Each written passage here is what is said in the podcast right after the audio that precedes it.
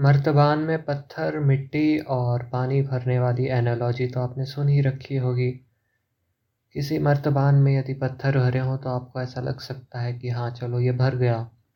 लेकिन तब भी उसमें कंकड़ डाले जा सकते हैं। उसके बाद भी उसमें मिट्टी डाली जा सकती है। मिट्टी डालने के बाद भी जब आपको लगे कि अब ये पूरा भर गया, उसके बाद भी उसमें पानी डाला जा सकता है। ये एक बहुत अच्छी एनालॉजी है प्रोडक्टिविटी को बढ़ाने के लिए।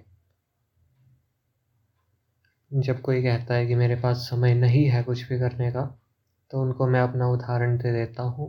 मैं इस बात के लिए प्रचलित हूँ कि मेरा मन जितना संयोजित रहता है, मेरा कमरा उतना ही असंयोजित रहता है। सारी चीज़ें इधर उधर रहती हैं, पर उसमें भी कभी कभी अति होने लगती है, कुछ ज़्यादा ही बिखर जाता है कमरा। तो मैं कैसे समय निकालता हूँ उसको साफ़ करने के लिए? क्योंकि समय तो मेरे पास होता नहीं तो क्या करूँ? तो सीधी सी बात है, जैसे पत्थरों के बीच कंकड़ भरने का अवकाश होता है, उसी ही प्रकार दो पुशअप्स के सेट्स के बीच मैं एक दो चीज़ों को इधर से उधर सही जगह पे रख देता हूँ। पढ़ते पढ़ते पढ़ते थकने के बाद बीच में ब्रेक लेते हुए एक दो कपड़ों को इधर उधर कर देता हूँ, फिर उसके बाद अपने मन को शांत करने वाली ब्रेक लेता हूँ, उसके बाद वापस काम पे। इस प्रकार से मुझे अतिरिक्त कोई समय निकालना ही नहीं पड़ता और अपने आप चीज़ें जिस एक्सटेंट तक मुझे मेंटेन रखनी होती हैं, वो मैं रख लेता हूँ। इनफैक्ट एग्ज़ाम में तो मैं पढ़ाई के बीच में वर्कआउट किया करता था। तो इस तरह से किस समय पर क्या पत्थर है, क्या कंकड़ है, ये चीज़ भी फ्लेक्सिबल हो जाया करती है। अब ये बात कह लेने के बाद मैं ये समझ सकता हूँ कि कुछ ना कुछ स्त्रियाँ होंगी, बच्चियाँ होंगी जो कि ये सुन कर के कहेंगी कि ये बात हमारे लिए नहीं है, ये it is easy for him because he is a man he is mentally tough आजकल फेमिनिटी का मतलब लोगों ने दुर्बलता समझ लिया है कि हाँ वीमेन मेंटली टफ नहीं होती होंगी। एक तरह से वो सही है, लेकिन हर तरह से नहीं।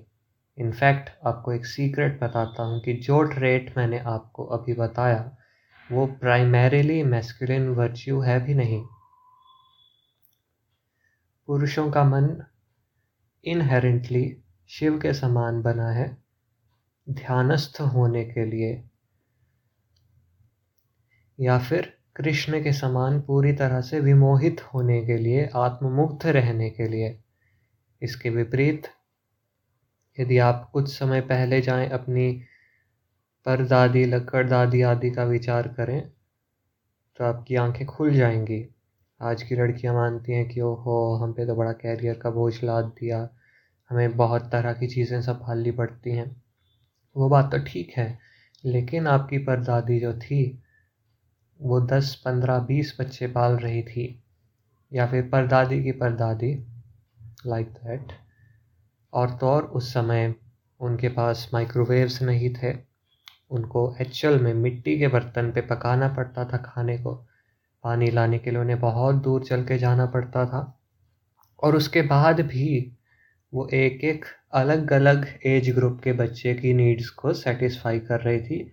एंड ऑब्वियसली पति की ज़रूरतें दादा दादी की ज़रूरतें, ये सब भी उन्हें संभालना था। और तो और जो अपने नेबर्स से व्यवहार देखना होता है, वो भी देखना पड़ता था क्योंकि आजकल की तरह नहीं कि सब लोग अपने अपने स्मार्टफ़ोन में घुसे रहते हैं तो इधर उधर का पता नहीं होता। उस समय सबको सब कुछ पता होता था। तो ये कैसे होता था? वही मल्टीटास्किंग की, ये पत्थर में कंकड़ भरने की फैकल्टी जो है ये प्राइमरीली फेमिनाइन वर्च्यू है। पर अगेन अब ये बात सुन कर के कुछ लड़के मत रोना रोने लग जाना कि हाँ तभी हम पढ़ नहीं पाते, तभी हम सक्सेसफुल नहीं हो पा रहे हैं। ऐसी बात नहीं है कि कोई चीज़ प्राइमरीली उनकी है तो आप नहीं सीख सकते। जैसे कि मैंने अपनी लाइफ में इस चीज़ को बहुत अच्छे से समझ के उतार लिया और लाभान्वित हो रहा हूँ, वैसे कोई भी कर सकता है। और ये लिटरली एक चीट कोड है लाइफ के लिए। जितना समय औरों को मिल रहा है, उतना ही आपको मिल रहा है, लेकिन आप उनसे डबल काम कर ले रहे हो और वो भी, और उसके साथ साथ आप थक भी नहीं रहे हो। आप मेंटली बहुत कॉन्फिडेंट और एनर्जेटिक फील कर रहे हो, ज़्यादा काम करने के बाद। पता है क्यों? क्योंकि बाकी लोग जो हैं, वो लेट से अपना वर्कआउट ख़त्म कर रहे हैं तो फिर उनको लग रहा है कि क्या बोझ है, मुझे बॉडी बनाने के लिए रोज़ एक घंटा देना पड़ता है, लेकिन बाकी मेरा कमरा देखो, सब के फैला हुआ है। मेरी तरह लेट से किसी को बुक लिखनी थी तो हो बुक का काम भी सर पे रह रहा है, पढ़ाई भी नहीं हो रही, कुछ भी नहीं हुआ।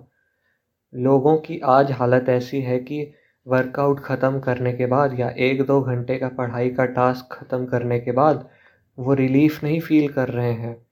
उल्टा उन्हें काम ख़त्म करने के बाद एक तरह का रिग्रेट आ रहा है कि हम इसके स्थान पर जो जो कर सकते थे, वो अब भी रह रहा है और हम उसको मैनेज नहीं कर पाए। हम में से अधिकतर लोग जो लूज़र्स हैं, वो लूज़र्स इसलिए हैं क्योंकि उन्होंने अपने माइंडसेट को इस तरह डिज़ाइन कर रखा है कि उनकी लाइफ में जो जो रिवॉर्ड इन्फोर्स करने वाले स्टिमुलस हैं, उनको वो रिग्रेट इन्फोर्स करने वाला स्टिमुलस बनाकर बैठे हैं और जो रिग्रेट इन्फोर्स करने वाले स्टिमुलस हैं, उनको रिवॉर्ड बना करके बैठे हैं। फॉर एग्ज़ाम्पल शराब पीना सिगरेट पीना रिवॉर्ड यही सोचते हैं सब। ठीक है तो ये मैंने प्रैक्टिकल से एडवाइस दी लाइफ के बारे में। लेकिन अब इंट्रो म्यूज़िक में जो बहुत केओस जैसा मचाया था, उसको भी कवर अप करने की कोशिश करते हैं। अब हम इससे ज़्यादा डीप लेवल पर उतरेंगे। अगर आप सोचो कि आजकल मैं इंट्रोज थोड़े केओटिक से क्यों यूज़ कर रहा हूँ तो इसका रीज़न ये है कि आजकल लोगों के दिमाग को थोड़ा हिलाना पड़ता है। जैसे जब मैं छोटा था तो उस समय भी मेरे पास, आसपास कुछ ग्रोन अप एडल्ट थे। जो कि अपनी ही धुन में बोलते चले जाते थे। सामने वाला उनको दिखा रहा होता था कि तुम, तुम्हारी बात का जो बेसिक प्रेमाइस है, वो ही पूरी तरह से फ्लॉड है। और वो फ्लॉड इसलिए नहीं क्योंकि तुम बेवकूफ़ हो, बल्कि फ्लॉड किसी सिंपल से रीज़न के लिए, जैसे कि तुम अभी पाँच मिनट आए हो, उससे दस मिनट पहले घटना हुई थी। अगर उस घटना को कंसीडर किया होता तो पूरा प्रेमाइस ही बदल जाता। है ऐसा कुछ उसके ध्यान में लाया जा रहा होता है, पर वो सुनने को तैयार ही नहीं होता, क्योंकि भाई स्पीकिंग लस्ट होती है। अभी मैंने ये इमोशनल सा पॉइंट अपने मन में क्रिएट किया है तो ये तो मैं लोगों पे थोप के ही रहूँगा। तो ऐसे में जब मैं छोटा होता था तो बहुत सिंपल सा मेथड होता था ऐसे व्यक्ति के प्रति। मैं ऐसे बोलते हैं व्यक्ति के दोनों कंधों पे हाथ रखता था और उसको पूरी तरह हिला देता था इधर से उधर, इधर से उधर। फिर उसके बाद उसको मेरी बात सुननी पड़ती थी कि, भाई, आपका प्रेमाइस चेंज हो चुका है, उससे पहले कुछ और हुआ था, सुनो मेरी बात। तो उसी प्रकार से वो टेक्निक यूज़ कर रहे हैं विद दैट बीइंग सेड अब उतरते हैं डीपर लेवल पर बहुत जगह है बहुत जगह है अरे बहुत जगह है नहीं जगह है बहुत जगह है बहुत जगह है नहीं जगह है जगह है नहीं जगह है नहीं जगह है बहुत जगह है बहुत जगह है बहुत जगह है जगह है सीताराम सीताराम सीताराम सीताराम सीताराम सीताराम सीताराम सीताराम। वेदांत के पदार्थ विज्ञान में उतरते हैं। सब जानते हैं कि पाँच एलिमेंट्स होते हैं, सूक्ष्म से स्थूल की ओर बढ़े तो आकाश, वायु, अग्नि, जल, पृथ्वी। आकाश जो है, उसमें केवल और केवल एक गुण होता है, ध्वनि। उसमें आवाज़ होती है, इधर से उधर। सूक्ष्म कंपन होता है, जो कि हम छू भी नहीं सकते। परंतु जब ये ध्वनि ही किसी एक स्थान पर गूढ़ घनीभूत होने लगती है तो वो कंपन जो है, वो थोड़ा स्थूल होता है और फिर उसको हम छूने की अवस्था में आ जाते हैं। तो अब इस अवस्था में जो पदार्थ है, जो उसका धारक है, वो आकाश नहीं कहलाता, वो वायु कहलाता है। इसके बाद इस वायु का ही परस्पर घर्षण होता चला जाता है तो अग्नि बन जाती है, क्योंकि अब ताप उठने लगता है। और उसको हम देख सकते हैं अग्नि के समान। यही तो होता है ना, पत्थर रगड़ने से अग्नि बनती है। फिर अग्नि और वायु में क्या होता है? कंडेंसेशन होता है ऑब्वियसली जहाँ अग्नि नहीं है, वहाँ पर कूलिंग होती है तो बन गया जल। फिर जल जो है, उसके कुछ कण और घने होने लगे तो भी साइड में सेडिमेंटेशन बनने लगा। तो उससे हमें पृथ्वी मिल जाती है। तो अभी जो एनालॉजी थी प्रोडक्टिविटी के हिसाब से, वो तो केवल जल तक जा रही थी, पर पीछे पीछे जाते चले जाओ तो सबसे सूक्ष्म चीज़ क्या है? सबसे सूक्ष्म चीज़ है मंत्र। मंत्र क्या है? कुछ कॉम्बिनेशन ऑफ़ वर्ड्स है।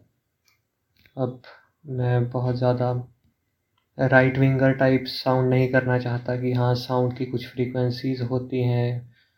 वो सब काम मैंने पाँच साल पहले करके छोड़ दिए। ऐसा नहीं है कि ज़िंदगी में कभी किया नहीं, पर अब नहीं करता क्योंकि मुझे उससे ऊपर के लेवल की बात हज़म होने लग गई है। तो आपको भी हज़म करवा देता हूँ। तो मंत्र क्या है? कॉम्बिनेशन ऑफ़ वर्ड्स है, जिसके अधीन सर्टेन चीज़ों की क्रिएशन होती है। लेट से जैसे कंप्यूटर कोड होता है, उसमें सर्टेन कोड से सर्टेन विजिबल आउटपुट हमको स्क्रीन पर दिखने लगता है। उसी प्रकार जगत जो है वो तो अविद्या के अधीन है। तो मंत्र के अधीन ये जगत बनता है। मंत्र में पानी, अग्नि आदि की बात होगी। तो पानी, अग्नि आदि के अधिदैव मिल जाएँगे। मंत्र के वशीभूत हो जाएँगे। और जैसा जैसा आपने इच्छा की है मंत्र में, जो जो अनुष्ठान सही तरीके से किया है, वो फलीभूत होगा। इसके बाद गायत्री मंत्र है, उसमें आप भू, भुव, स्व की बात कर दें तो तीनों लोगों की बात कर ली आपने, बहुत अच्छी बात है। चलो गायत्री, ऐसा मान लो कि गायत्री पूरी नहीं की, आधी करके आपने छोड़ दी, उसमें खाली भू, भुव, स्व वाली बात हो गई और बस वहाँ पर रुक गए। और साथ ही ये मान लो कि आपको उनकी ब्रह्म रूपता का बोध भी अभी नहीं है। हम ऐसा एज्यूम कर रहे हैं कि कोई व्यक्ति है ऐसा, जो कि पूर्व मीमांसक है। उसे कर्म, कांड आदि सब पूरी तरह से प्राप्त हैं अपने गुरु द्वारा, लेकिन वेदांत आदि ना के बराबर। तो अब क्या हो रहा है? वो पानी, अग्नि आदि को अपने वशीभूत कर सकता है। अच्छी बात है। वो तीनों लोगों को भी अपने वशीभूत कर सकता है। उनमें कोई भी हलचल मचा सकता है। यहाँ तक कि यदि कोई गायत्री के उस अंश को पूर्व मीमांसा द्वारा पूरी तरह साध ले तो वो स्वयं तीनों लोगों को बना सकता है। बहुत ही ऊँची बात है ये तो। परंतु जो चेतना के विषय हैं, जो मानस पर प्रकाशित होते हैं, प्रेम आदि भाव, भक्ति में आने वाले दास्य आदि भाव, वो सब तो उसको अब भी नहीं मिले। तो ऐसा क्या है जिसमें चेतना के विषय भी पूरी तरह से समावेश पा जाए और तो और जड़ विषय भी पूरी तरह उसी में समा जाए और वो भी तब जब आपको वेदांत का सही से ज्ञान नहीं है। ऐसा क्या हो सकता है? ऐसी इकाई जो है, सबसे पहले तो पुनः ध्वनि ही होनी चाहिए, क्योंकि यदि आप जल आदि में कल्पना करोगे तो वो तो रिग्रेसिव अप्रोच हो गई कि आप सूक्ष्म की जगह स्थूल पर आ गए। जैसे कि कोई लैपटॉप की जगह वो पुराने ज़माने के डब्बे वाले कंप्यूटर पे आ जाए और कहे कि मैं लैपटॉप से ज़्यादा एडवांस कुछ बनाऊँगा। ऑब्वियसली उसमें नए लैपटॉप्स वाले प्रोसेसर्स डालो, तब तो हो सकता है, पर नहीं, वैसे नहीं। तो पहली बात, वो होनी ध्वनि ही चाहिए। तो ध्वनि में ऐसा क्या हो सकता है, जो कि वेदांत ना आने पर भी आपको मंत्रों का दृष्टा बना दे? ऐसा तो केवल और केवल भगवान का नाम ही हो सकता है, क्योंकि भगवान ही अपने उपासना वाले वैदिक मंत्रों में तथा पूरे के पूरे पुराणों में समावेश पा करके एक ही स्थान पर अपने उपादानत्व पर तथा निमित्तत्व पर, यानी कि अपने उपादान होने के गुण पर तथा निमित्त होने के गुण पर प्रकाश डालते हैं।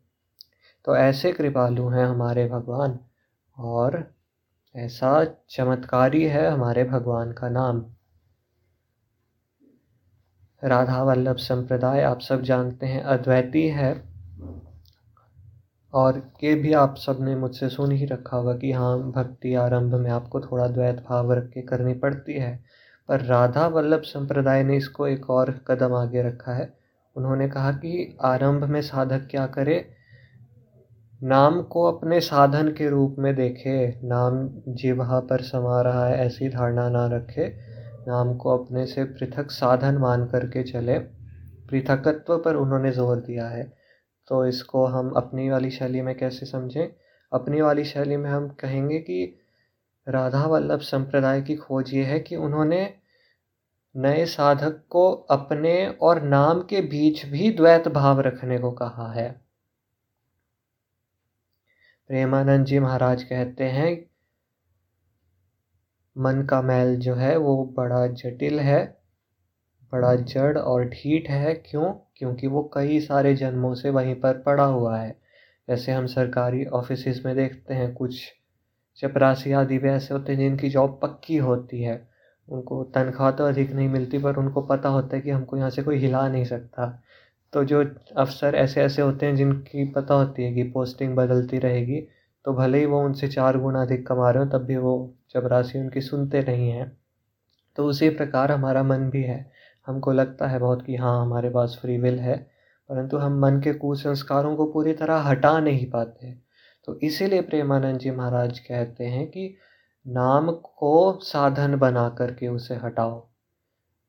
स्वयं को साधन बना के ना हटाओ। स्वयं को साधन बना करके हटाने की चेष्टा करोगे तो क्या होगा? मुँह की खाओगे थोड़ी बहुत तो सब मुँह की खाते ही हैं इस रास्ते में। इससे क्या होगा? इससे आपको एक्चुअली में आइडेंटिटी क्राइसिस हो जाएगा कि क्या मैं इसके लिए बना भी हूँ या नहीं। तो इससे अच्छा है नाम को अपने से पृथक मान लो।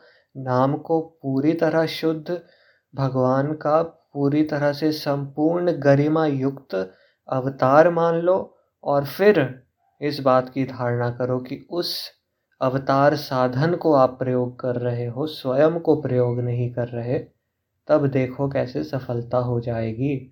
और अब जाकर के एकदम इनिशियल टॉपिक से बढ़ें तो क्या है? नाम सबसे सूक्ष्म है।